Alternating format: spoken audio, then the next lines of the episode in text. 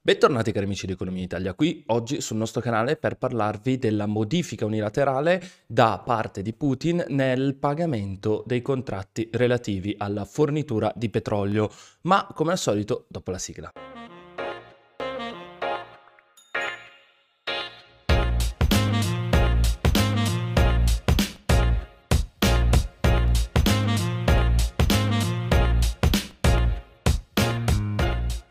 Per capire la questione, a mio avviso, bisogna comprendere come avviene oggi il pagamento del petrolio e come potrebbe avvenire settimana prossima, perché infatti la modifica andrà ad agire dalla prossima settimana e soprattutto avverrà a seguito delle modifiche adottate dalla Banca Centrale Russa.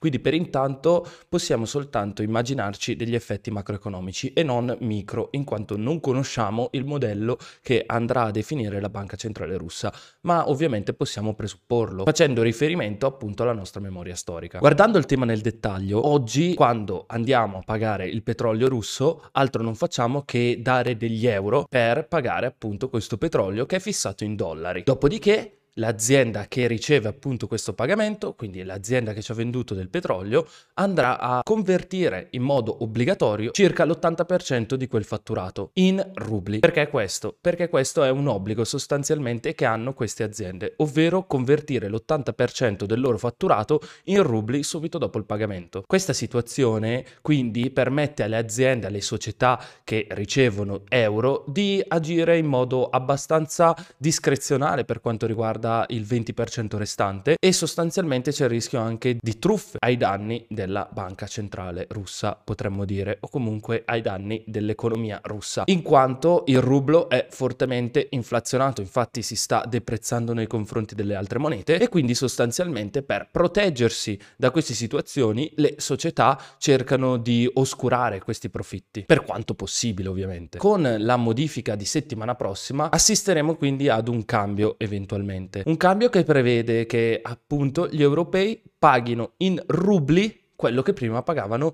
in euro al prezzo fissato in dollari. Quindi sostanzialmente l'operatore europeo dovrà convertire euro in rubli e poi successivamente pagare. Quindi avvengono delle interessanti modifiche, potremmo dirci. La prima modifica è che sostanzialmente la società riceverà il 100% dei rubli e non dovrà cambiarli in un secondo momento. E quindi questo significa andare a eliminare tutte quelle situazioni che nella mente di Putin potrebbero essersi realizzate. E qua è giusto usare il condizionale perché non possiamo saperlo, ovviamente c'è sempre la presunzione di innocenza, almeno in un regime democratico. Quindi possiamo dirci tranquillamente che da domani le aziende che esportano petrolio riceveranno il 100% dei rubli e questo significa che non avranno possibilità alcuna di difendersi dall'inflazione. Detto in altri termini, stiamo parlando di una repressione finanziaria, ovvero stiamo parlando di una ristrutturazione occulta del debito pubblico ai danni delle società che esportano petrolio. Ora dovremmo chiederci se queste società potranno o non potranno aumentare il prezzo di vendita.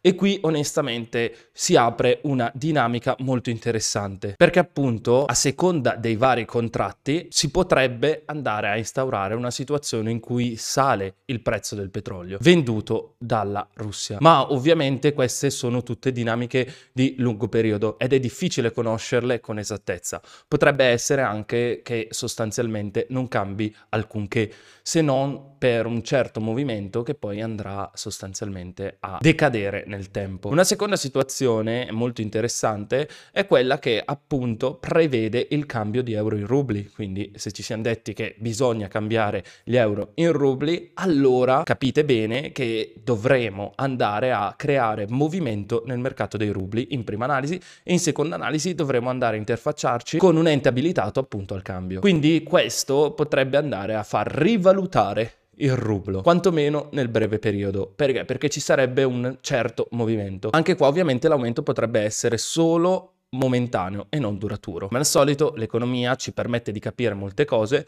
ma come potete vedere prevedere il futuro è estremamente difficile. Online trovate molte argomentazioni riguardo a questo tema. Ci sono opinioni contrastanti, appunto in relazione a queste due forze in campo, ovvero un effetto di aumento dei prezzi perché appunto le aziende stanno subendo i costi della ristrutturazione del debito da una parte e dall'altra parte una maggiore vivacità sul mercato dei cambi e quindi questi due effetti potrebbero dare origini a eventi completamente diversi. Lungi da me quindi affermare ciò che il futuro arrecherà. Ancora, ci sono altri effetti che a mio avviso potrebbero intervenire.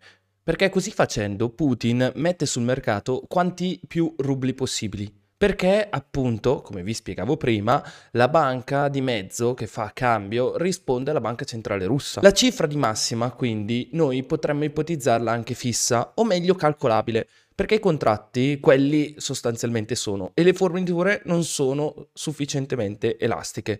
Quindi le possibili speculazioni sul rublo potranno anche vedere un aumento del valore nel brevissimo periodo, ma sono ben leggibili. In fin dei conti dipende tutto da quanti accetteranno di pagare in rubli e da quanti accetteranno di ricevere pagamenti in rubli. Il fatto di aver fissato la quantità massima di potenza di fuoco, come vi dicevo poco fa, potrebbe portare ad attacchi speculativi, perché abbastanza abbastanza facile quantificare la potenza di fuoco potenziale massimo. È sostanzialmente come il primo allentamento fatto dalla Banca Centrale Europea nella crisi dei debiti subprime.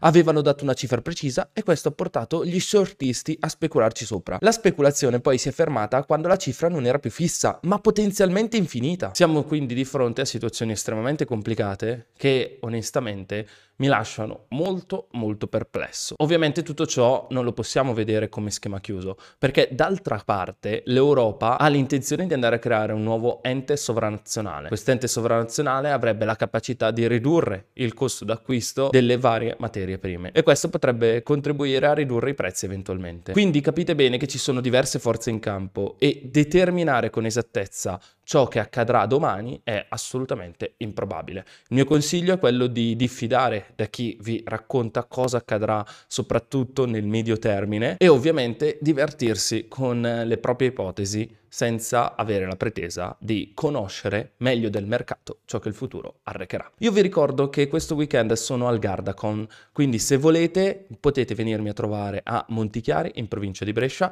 ci sarà un evento, parlerò con Ric Dufer sul palco sabato 26 marzo alle ore 15, tra l'altro domani dovrebbe uscire un video sul divorzio fra Banca d'Italia e Tesoro in cui ve ne parlavo già, ma essendo che ho montato il video ieri notte, considerate che alcune cose purtroppo non sono aggiornate.